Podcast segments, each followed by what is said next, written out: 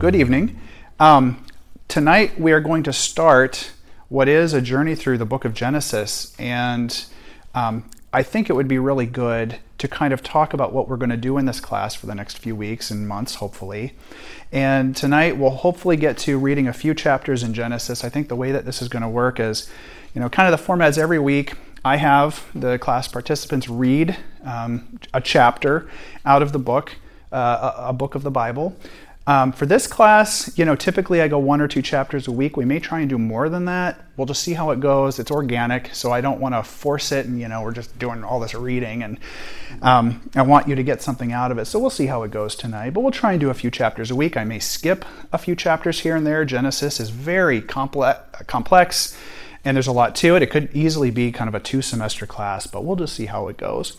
Um, what I do want to do is talk about kind of um, before we get into the book, be really good to talk about why you're here, why I'm here, what we're going to do, and, and kind of just take a huge step back about the Word of God, because I think that's why we're all here. It's what I'm doing. Uh, I'm by no means an expert. Uh, I learn from others and they learn from me, and that's how this goes. But I think it would be really good to kind of talk about what is it that we're actually going to study.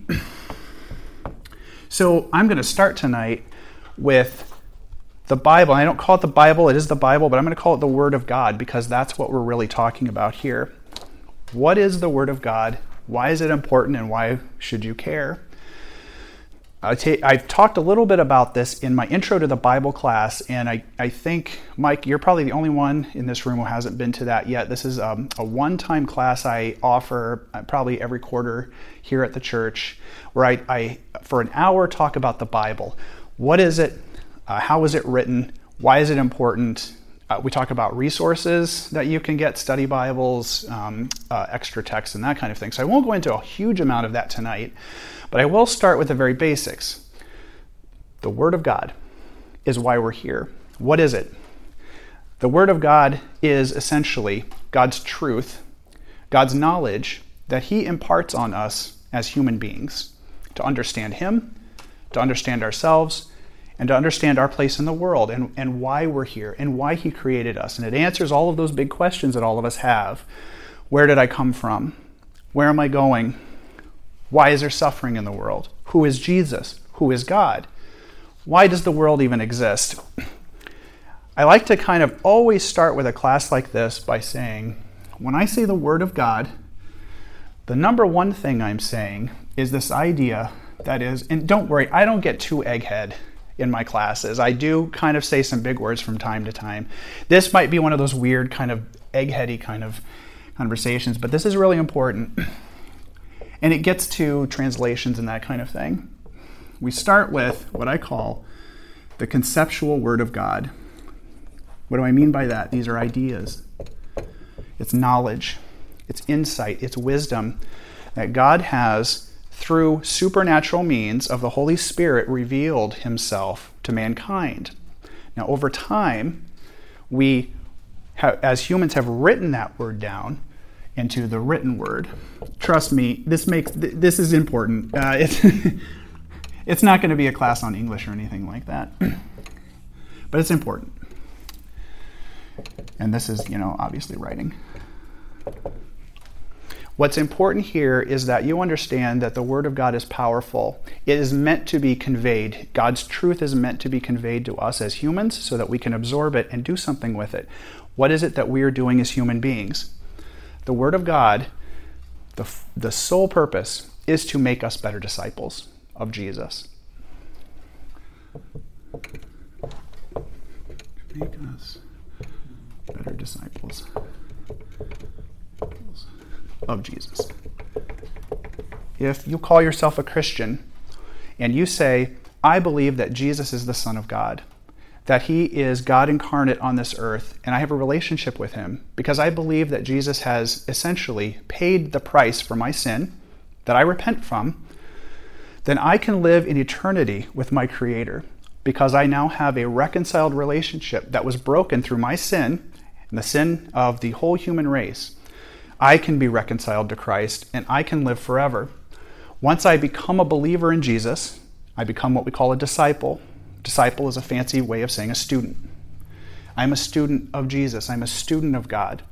I'm going to learn from His Word so I can become a better student and I can become stronger. This is why we're here. I talk about this in my, my intro to Bible class. There are four pillars of being a disciple, and they're all important for tonight. The first, in order to be a disciple, we have to study. What we mean here is we need to study the Word of God. You can study it on your own, and reading the Word of God imparts knowledge to you, imparts strength. We'll talk about that in a minute. You can also have people help you explain it. Someone like me who knows the Bible, or Todd, or one of your pastors or, or um, elders. the next thing you do to be a good disciple is to practice. I'm going to talk about this. A super important part of my class is it's not just FYI. This is not the Discovery Channel where you turn it on and you learn something about the past and you learn something about the scriptures and you learn something about God and then you go about your daily life. Absolutely, the second pillar here that is critical for being a disciple is to practice what you learn. We'll study the word and we'll practice it in our real everyday lives.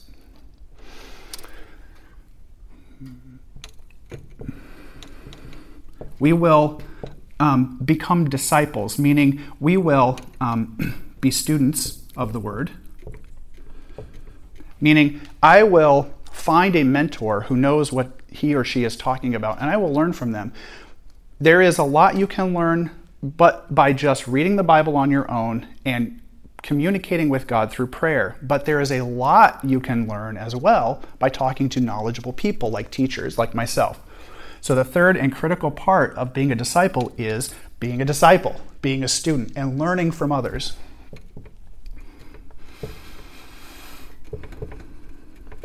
The fourth pillar, once you have learned something, and I don't mean you've got a PhD in theology, or that you're a pastor, or that you've been going to church for 10 years, as soon as you understand something about the Word of God, it's time for you to pass that on. So the fourth pillar here is to teach others. You don't have to have a class like this. You can just talk to people. You can have one on one fellowship with another human being. You can have small groups. We encourage you, if you're a member of this church, to be in a small group. It's critical. But you need to pass on what you've learned. Uh, we're one generation away from the Bible not being known by anyone on earth. If we don't continue to teach it to others, it will be lost. Okay. But why study it? And what is it? This is super important. The Word of God is food. This is scriptural. Jesus says, I am the bread of life. If you come to me and you essentially, if you consume my food, you'll never be hungry again. What is he talking about there? What Jesus, and it's kind of related to what we do at communion. It's, it's figurative. Communion is a bit figurative when he says, This is my body, take and eat it. This is my blood poured out for the forgiveness of your sins. Drink it. What he's telling us is the Word of God is spiritual food. What I like to kind of compare the spiritual food of the Bible with is the physical food you eat to sustain yourself. We have a physician in the room. He could probably very well explain to us how food nourishes you, but you can understand this. If you ate a piece of toast once a day or once a week, just kind of in passing, and, and you took 10 seconds to eat it, could you survive? Of course not. Not long. Not long.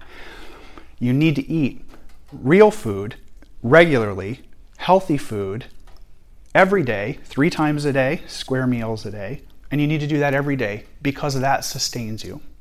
It helps you to grow, it helps you become strong. The Word of God is exactly the same, but it is spiritual food. We have to consume the word that God gives us for us to be spiritually alive and spiritually strong and spiritually grow. It gets back to what we're talking about here with discipleship. If I don't consume spiritual food regularly and I don't consume the right food, I'm going to die. But this is a far worse death because here we're talking a spiritual death. And I say, if you believe that Jesus is the Son of God, you are going to live forever, but you will live a very weak existence and you will be susceptible to Satan, to lies, to twisting of truth, and you will never grow. You will never grow to be a strong disciple, and you will certainly not be able to help others grow in their discipleship. So, the kind of the one thing I really want us to get out of this class is to be able to start consuming our spiritual food regularly. I tell people start small, pick a time of day. That's the time of day you always read your Bible. And I tell people, people come and say, Well, it's hard to read. I don't understand what it means. Yeah, that's why we have a class like this, so that we can help explain to you the hard stuff. But the spiritual food is so good, you can consume any of it. There's no bad spiritual food. This is not a giant fried donut. or, uh, you know, uh, this is not your third funnel cake at the Iowa State Fair. This, every bit of the food within these pages is great for you. There's no way you can read something and not get healthy from it. So I encourage people read something. Read something every day, something that excites you, interests you. And soon you will start to feel that spiritual nourishment fill your body, fill your mind, fill your soul. And then the hard stuff that you don't understand, that's why we have a class like this. We can help to kind of explain some of it. Regular consumption. What is it? the Word of God that we call the Bible or Holy Bible, very simply, I don't have my tea. So this is, I, you know, I drink like gallons of tea. This is the Word of God, conceptual, that has been put down into writing by human beings. Very, very briefly, God created the world. We'll read about that tonight he revealed himself to Adam and Eve, the first humans that he created. Then he started to reveal himself to a group of people on this earth that we call the Hebrews or the Jews. To them, he revealed the word through direct, um, how do we say this, voice. The voice of God spoke to human beings and human beings received that revelation direct from God. It continued. Humans continued to receive the Word of God directly from God Himself. But they also started to tell each other about it.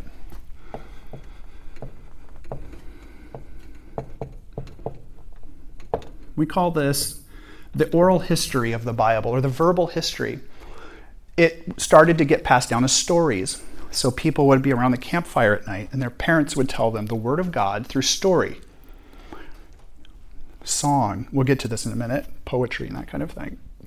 At some point, and this is important to remember, you are all very blessed in the United States. 95%, and eh, probably more than that, of the US population can read and write. Eh, maybe not English, maybe it's another language, but they have some ability to read and write.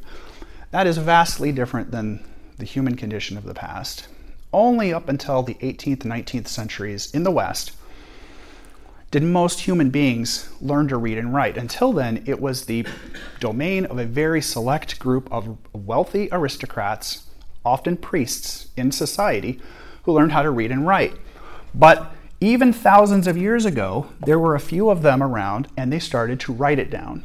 So humans started writing down the word.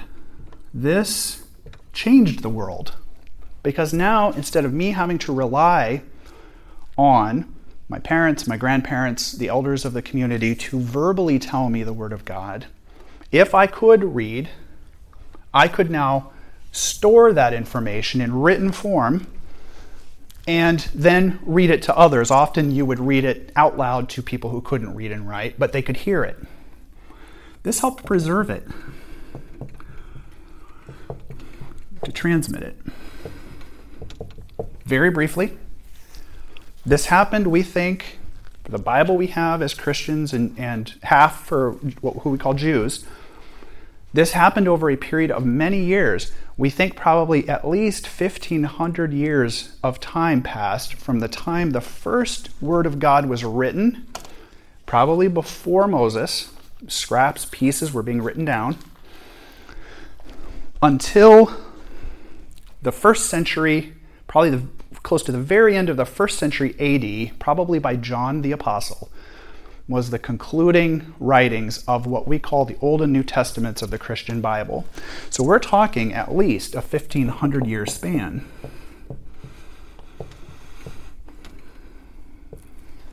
The people who wrote those scriptures down, revelation, communication with other people, they wrote it down into writing. They wrote it in their language that they knew. And the languages of the Old and New Testament are primarily, and we won't talk much more about this tonight, but Hebrew, what we call Aramaic, and finally Greek in the New Testament. The original writings, the first time pen to paper, essentially, or reed to papyrus, Hebrew, Aramaic, and Greek. Now, tonight, we are not reading any of those languages in here. I am a Greek scholar. I know very little Hebrew. I don't know very much Aramaic at all either, just what is actually quoted in the New Testament. Over time, because we want to spread the gospel to all the ends of the earth, this is primarily Christians are responsible for this. Um, there was an attempt by Jews in the third century BC to convert the Hebrew and Aramaic of the Old Testament into Greek because they didn't know it anymore. They only knew Greek. But the vast majority of translations have happened because of Christian evangelism in this world, and those were translated into many other languages. So today we'll be reading the English. My only comment about this is I have been a biblical scholar for decades. I have learned from many, many, many smart people. I can say with 100% confidence, although we have translations of the original language here tonight, they are accurate. They are trustworthy. You can trust them. We'll read them tonight out loud. Yes, knowing the original languages and what we think are the original scripts that were written can help fill the nuance in. That's why I study Greek. But the core concepts of who God is, why we exist, who we are, our relationship to Him and, and to each other, they have been preserved and we can trust them. So this is trustworthy. You may have an NIV you may have an ESV. In English, probably more translations and different kinds of flavors of translations. Remember, there's no way to copy one language into another. It's not a computer code, so it's different. There's, it's, a, it's like going from chocolate to vanilla, but still ice cream. Most of the English translations that we have, I feel, are very trustworthy. If you want to know more about that and the ones I don't think are so, you can come to my class uh, in, a, in about a month and we can talk about Okay, I'll stop there. We haven't gotten into Genesis yet, but I like to kind of cover this very basic material first. And, he, and again, this is this is always open. It's not a lecture. I like discussion. I won't necessarily call on you, but if you want to say anything, it's a safe space too. And whenever we discuss anything sensitive, I take it out of the podcast. So, any questions, comments?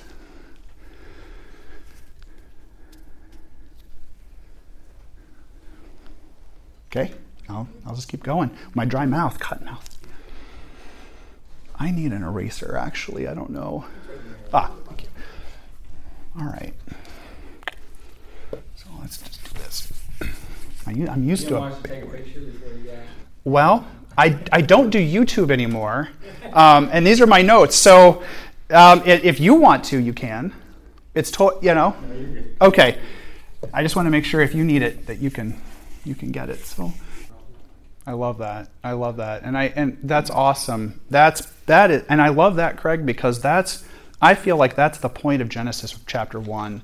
Like I love that the Bible exists, but the first couple of chapters kind of explain that. They set the stage for who is God and its transmission, you're right, 100% is supernatural. And you have to accept that. You have to accept there's much we don't understand about how it works, but that it does. Now, maybe it's another good thing to say here, too. It's not two things. the collection of scriptures that we have, that m- the vast majority of what I would consider real Christians, this is authoritative. It doesn't mean that other revelation isn't authoritative. This is important. If the Holy Spirit reveals something to you, Mike, or to me, Brian, it may not necessarily say word for word what God is revealing to us here, but that doesn't mean that what He's telling you isn't authoritative too. Remember, personal revelation is one of the most important aspects of God's relationship with man and woman. He is, has a relationship with groups, but he has a relationship with individuals. The important part that we as Christians hold to is that anything that we, re- we get revealed to us through personal revelation from God, we have to compare it against what we consider to be authoritative. So I have an NIV Christian Holy Bible here.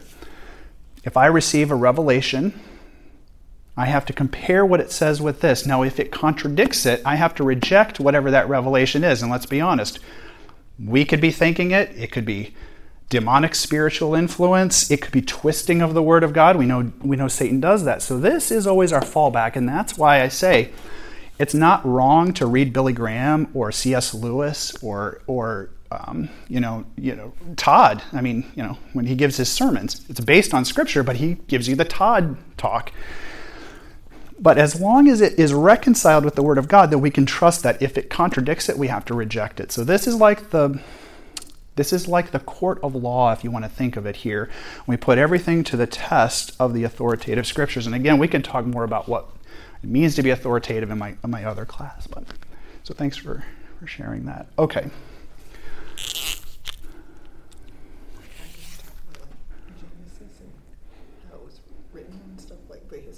Yes, we will get to that. I'm gonna. I'm yes, we will talk about the history of Genesis. Before we even get there, I'm going to address what is the elephant in the room for the vast majority of probably, especially evangelical Christians. I'm going to talk about the genres of the Bible. Now, don't go to sleep. This is important. Of, and I'm going to call it the Bible here because it, you know the Word of God conceptually is expressed through what we call the Bible, the r- collection of writings, authoritative writings that we call the Bible. This is actually really important. God is amazing and wondrous and fantastic, and He has given human beings the ability to communicate in different ways. The Bible is absolutely full of almost every kind of written genre literary genre that human beings have used. It contains poetry, it contains song, it contains parable, it contains metaphor, it contains allegory, and yes, it contains, and I'll misspell this, literal. Is it two, two T's? Literal accounts, meaning historical accounts. Okay? Now, as a Christian, you know this. If you've ever been in church, you know this. If anyone's ever read the Bible to you, you've sung a psalm or a hymn or a, or a worship song, you know this. You can crack open the book to something like the Song of Solomon. Okay? The Bible is absolutely full of different kinds of literary genre. Why? Because part of it is this is how it was transmitted. This is kind of gets at Genesis. Before it was written down, how is it that people accurately told someone else the word of God? Well, the best way is to set it to song and have it rhyme. So much of the, especially the Old Testament, you can find in the Hebrew has rhythm and rhyme to it. And, how many songs? 150 authoritative psalms. They're all songs. They're meant to be sung because that you memorize things better that way. If it rhymes and has rhythm and pattern, you can memorize it. But that just shows you God is infinite in his ability to communicate with others, and all of these communicate a different thing to different people for different reasons. The most important thing to remember is that the entire Bible is true. and this is scriptural. Psalm 18 God's way is perfect. All of the Lord's promises prove true. Everything that we have in the authoritative Holy Bible as a Christian, Old and New Testaments, is true. When I say true,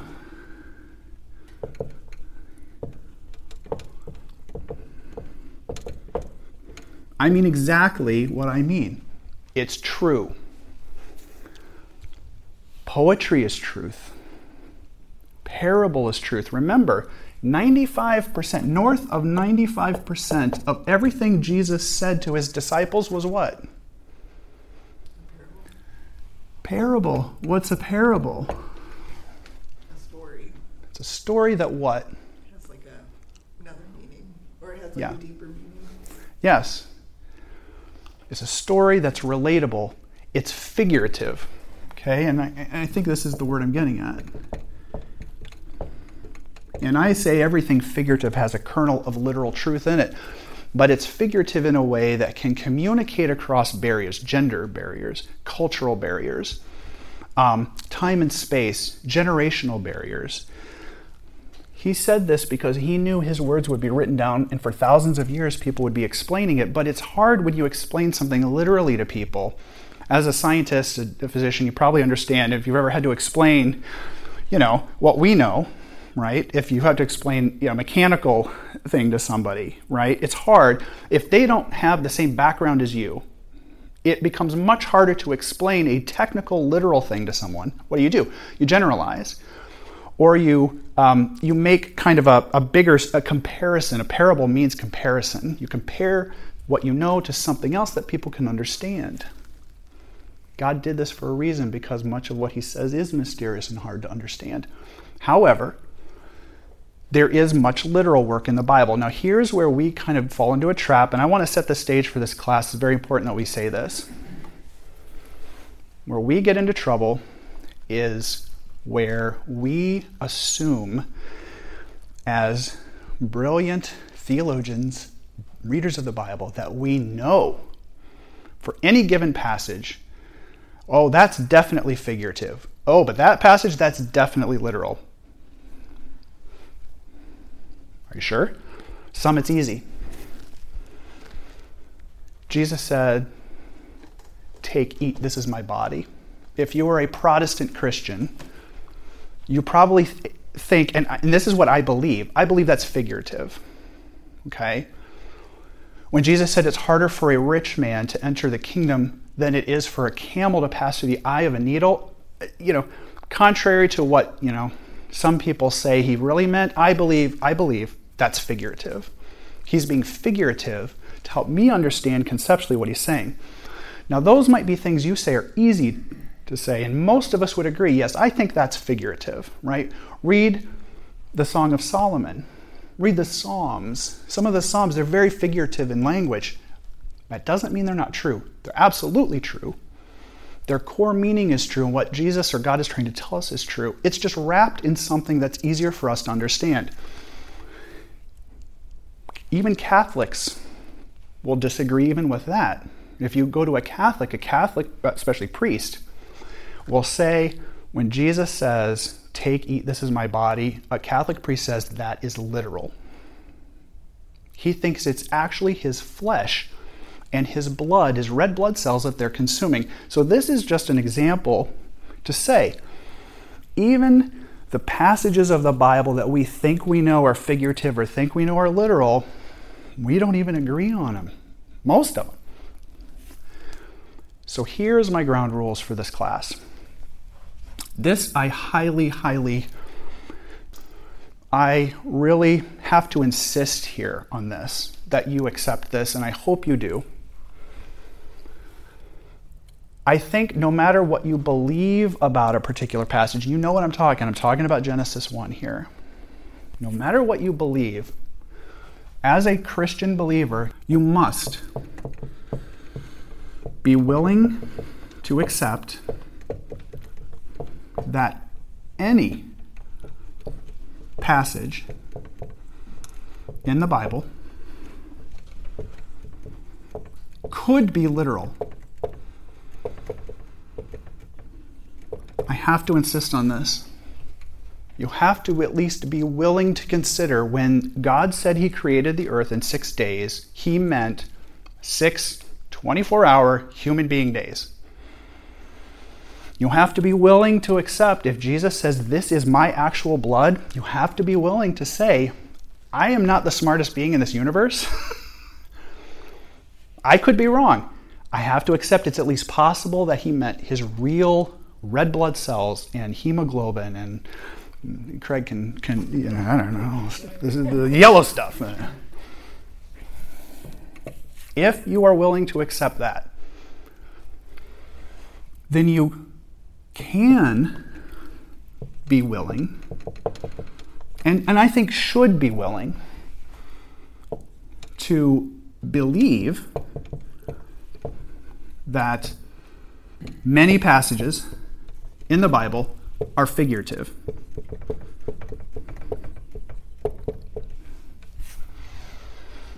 If you can accept these two foundations, you're off the hook.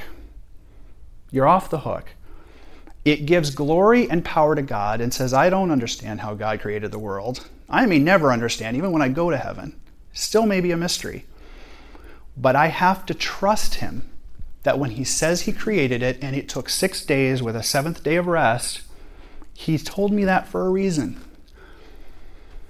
Now, do I believe it was six 24 hour days? Well, I'm not going to tell you because it doesn't matter because I accept this. I am willing to accept it could be literal, and that so it doesn't matter anymore. This issue has been used so effectively by Satan to divide Christians since the dawn of the scientific revolutions, the dawn of the Enlightenment, even before that.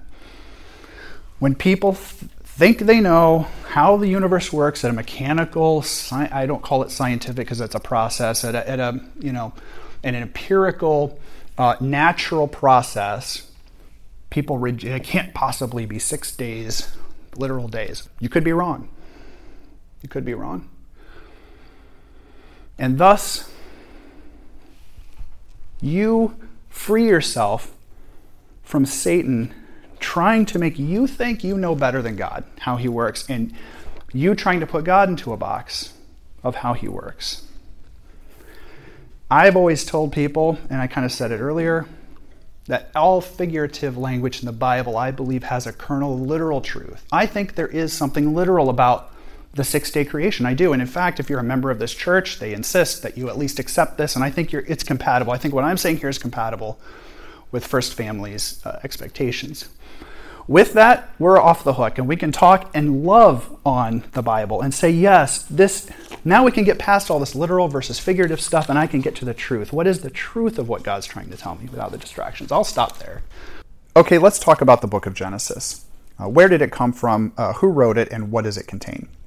Well, you remember that I said that in the very beginning, God began to reveal himself directly to the very first human beings, and this was Adam and Eve and their descendants. Well, he continued to reveal himself over time, um, and those descendants of Adam and Eve, um, as we get to um, a man called Abraham and his descendants, we call the Jews or the Hebrews. This was a group of people who were special to God, and God used as kind of a, a conduit for his revelation and blessing to the rest of the world. Okay? Now, over time, much history happened. Adam and Eve were created at the beginning of the creation of the universe and the world, and then their descendants lived and died. And we get to people that you may be familiar with from the past, uh, like Noah um, and Abraham. Abraham, in fact, the father of the Jewish nation, a man who came from Ur, the city in southern Iraq, uh, modern day Iraq, who uh, migrated with his family uh, to the, um, the Near East that we call the modern uh, day country of Israel. And that being the place that God promised Abraham and his descendants as a promised land, a land that God was going to give to those people to flourish and to prosper. Well, all of this took place, again, as God is revealing himself and as people are starting to write some of this down. So we think that even in the time of Abraham, who, which, which might be, and again, I, I give dates in this class Um, I, I, like to tell people I try and give approximate dates for when scholars think these people lived, but of course, the further back in history you go, the more um, insecure those dates are because we just aren't really sure. So we'll, we'll just say, for the sake of this class, around 2000 BC is the time when Abraham, the father of the Israelites, lived. Okay? And Abraham had a son, Isaac, and Isaac had a son, Jacob, and Jacob had, uh, you know, one of them being Joseph. And through these people, God revealed himself, and a great history of God's promises to the human race began to unfold. Now, all of that is happening, you know, many thousands of years ago. Well, as you remember, uh, it, hopefully, Joseph, um, one of the sons of Jacob, um, took residence in Egypt, and eventually the entire clan, uh, uh, Jacob's family, moves to Egypt um, to escape a terrible drought and terrible famine, and they and they take up residence in Egypt, and there they stay for over 400 years. Okay, and this leads us to a time of great suffering for the Hebrew people, in which a leader was raised up out of the Hebrews to deliver them from their Egyptian captors. And that person, of course, is Moses. Now, Moses is important. Although he does not appear in the book of Genesis, he is very important to our story. Why? Because we think through tradition, through scripture, and through revelation that Moses was the first person to essentially compile and write and, and create these books of history and of, um, of knowledge of God that we call the book of Genesis. We think that Moses is the one to finally kind of put all of those stories together that he was hearing verbally, the stories that he may have had scraps of writings about, to put them all together into a collection, a book that we call the book of Genesis. In fact, we think Moses was very prolific during his life and even had a, a huge part in writing much of the first five books of the Bible Genesis, Exodus, Leviticus, Numbers, and Deuteronomy. So we think Genesis was primarily, you know, compiled, written by, by Moses. He was not the only one to write it. I think it's important in this class to understand that even books like Genesis that were probably primarily written many thousands of years ago, did undergo a little evolution over time, uh, some editing, some additions, and, and again, we believe this is all supernatural and this is all legit. At some point, some of the names of places were changed. Um, you know, um, some of the, the towns in Egypt that no one really knew 2,000 years later might have been changed to things like Pi Ramesses. Um, we know that the city of Dan in northern Israel. That that had an original name that was changed to Dan. That's okay. And I think the reason they're doing that is again, God through his supernatural revelation is saying, I'm going to make my word clear to you so that this generation understands it, but that doesn't change the inherent root meaning of what Genesis said in the in the first place. So we don't have to worry about that. Um, Deuteronomy records uh, that you know uh, Moses died. Well, of course, Moses didn't write about his own death, so we know that at some parts of the first five books, um, other people had a hand to play in that. But we think Moses wrote most of it. So, but what is Genesis? Well, another question you might ask is, well, where do these titles come from? In fact. Uh, the, the chapters, the verses, even the titles themselves were not part of the original documents that were written. Um, these were added later. In fact, uh, the, uh, the Greek version of the Old Testament that we call the Septuagint is the reason why we have names like Genesis, Exodus, so on. Uh, Genesis is Greek, it means birth or creation, origin. Um, Genesis is the Greek. Um, Exodus means a marching out. Exodus is the Greek there. And so these Greek names given to the Old Testament books have survived into the English versions of those that we that we have today. Well, let's go ahead and let's jump right into reading the book of Genesis. Chapter 1, we will read uh, the entire chapter. In the beginning, God created the heavens and the earth. Now the earth was formless and empty.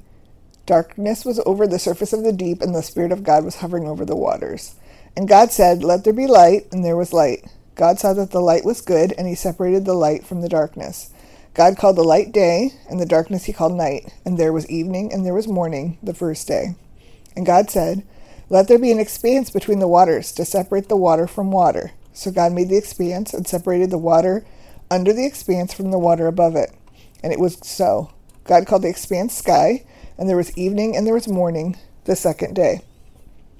And God said, Let the water under the sky be gathered to one place, and let it dry, and let dry ground appear. And it was so. God called the dry ground land, and the gathered waters he called seas. And God saw that it was good. Then God said, Let the land produce vegetation, seed bearing plants and trees on the land that bear fruit with the seed in it, according to their various kinds. And it was so. The land produced vegetation, plants bearing seed according to their kinds, and trees bearing fruit with seed in, in according to their kinds. And God saw it was good. And there was evening and there was morning the third day. And God said, Let there be lights in the expanse of the sky to separate the day from the night, and let them serve as signs to mark seasons and days and years, and let there be lights in the expanse of the sky to give light on the earth. And it was so. God made two great lights, the greater light to govern the day, and the lesser light to govern the night. He also made the stars. God set them in the expanse of the sky to give light on earth, to govern the day and the night, and to separate light from darkness. And God said that it was good. And there was evening, and there was morning the fourth day. And God said, Let the water teem with living creatures, to let birds fly above the earth across the expanse of the sky. So God created the great creatures of the sea and every living and moving thing with which the water teems according to their kinds, and every winged bird according to its kind. And God saw that it was good. God blessed them and said, Be fruitful and increase in number, and fill the water in the seas, and let the birds increase on the earth. And there was evening and there was morning the fifth day. And God said, Let the land produce living creatures according to their kinds, livestock, creatures that move along the ground, and wild animals, each according to its kind. And it was so. God made the wild animals according to their kinds, the livestock according to their kinds, and all the creatures that move along the ground according to their kinds. And God saw that it was good. Then God said, Let us make man in our image, in our likeness, and let them rule over the fish of the sea and the birds of the air, and over the livestock, over all the earth, and over all the creatures that move along the ground. So God created man in his own image. In the image of God he created them. Male and female he created them.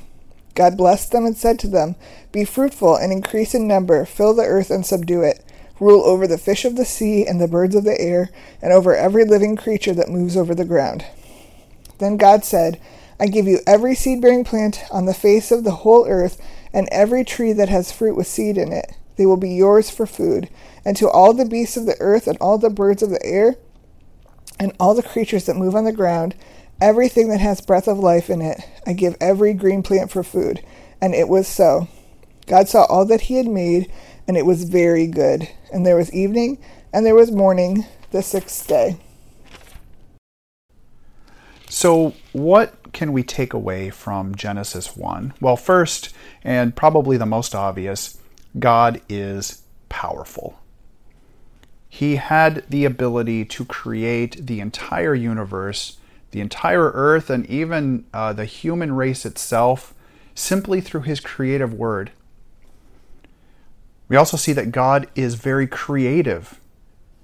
He was responsible for designing and, and delivering a vast multitude of amazing creatures, of planets, of stars, galaxies, it is obviously the work of an extremely creative mind. We see that God created the universe through his spoken word, and this in Genesis is really the only insight we get into how he created it. And, and again, I like to point out that the language of Genesis 1 is perhaps the most simple and basic in the entire Bible. It's very basic, and I believe that is for a reason, so that God could very clearly communicate in the most simplest terms possible I am God, I created the universe. How did I do it? That's complicated. Trust that for you to know it was through my spoken word, and that was sufficient. That was sufficient. What else do we see? Well, we see that creation is a miracle miracle in the sense that it is so wonderful. It's, it defies explanation, essentially, in human understanding how it happened. But it is a miracle. It came from nothing. Something came from nothing. We see how Genesis is going to be tied into later scripture. And if you're familiar with the Bible, uh, the Old and the New Testament, you will start to see patterns. In fact, uh, if you're a, a reader of the Gospel of John, the very first sentence of the Gospel of John is In the beginning was the Word, and, and the Word was God. We see that creation is complex and there are patterns. We see the account is deliberate. Again, getting back to this point of why does it say the earth was created in six days with a seventh day of rest? There seems to be a reason behind it. We must trust that this account is given for a reason. Why it happened in a certain order with certain groups. It was obviously written for humans to understand that gets back to the simple language. It was meant for anyone who hears this word to understand that God created the universe and us. And getting at us, obviously, it shows that mankind is a special part of creation. There is something unique about man that has it transcends the rest of creation. In fact, mankind has the features of our creator. No, nowhere else in Genesis does it say that creation has the image of God except for mankind. So there is something very special about human beings. And how in towards the end of chapter 1, human beings are not just special but they're blessed. They're blessed because not only are they set above creation, but they're set to rule over it and enjoy it. Creation is meant to be ruled by mankind and enjoyed by mankind. And, and most special of all, I think, the very end, God calls his creation every day good, but only on the sixth and final day of creation itself does God say his creation, after the creation of man, is very good. How wonderful is that? And we'll leave you today with this thought that you are special. You mean something to God. You were created deliberately, purposefully, with a wonderful uh, sense of being and a purpose to commune with God, your Creator, to understand His creation and your part in it. Okay, thank you for joining us. Um, we'll see you next week and pick up Genesis chapter 2. Thank you.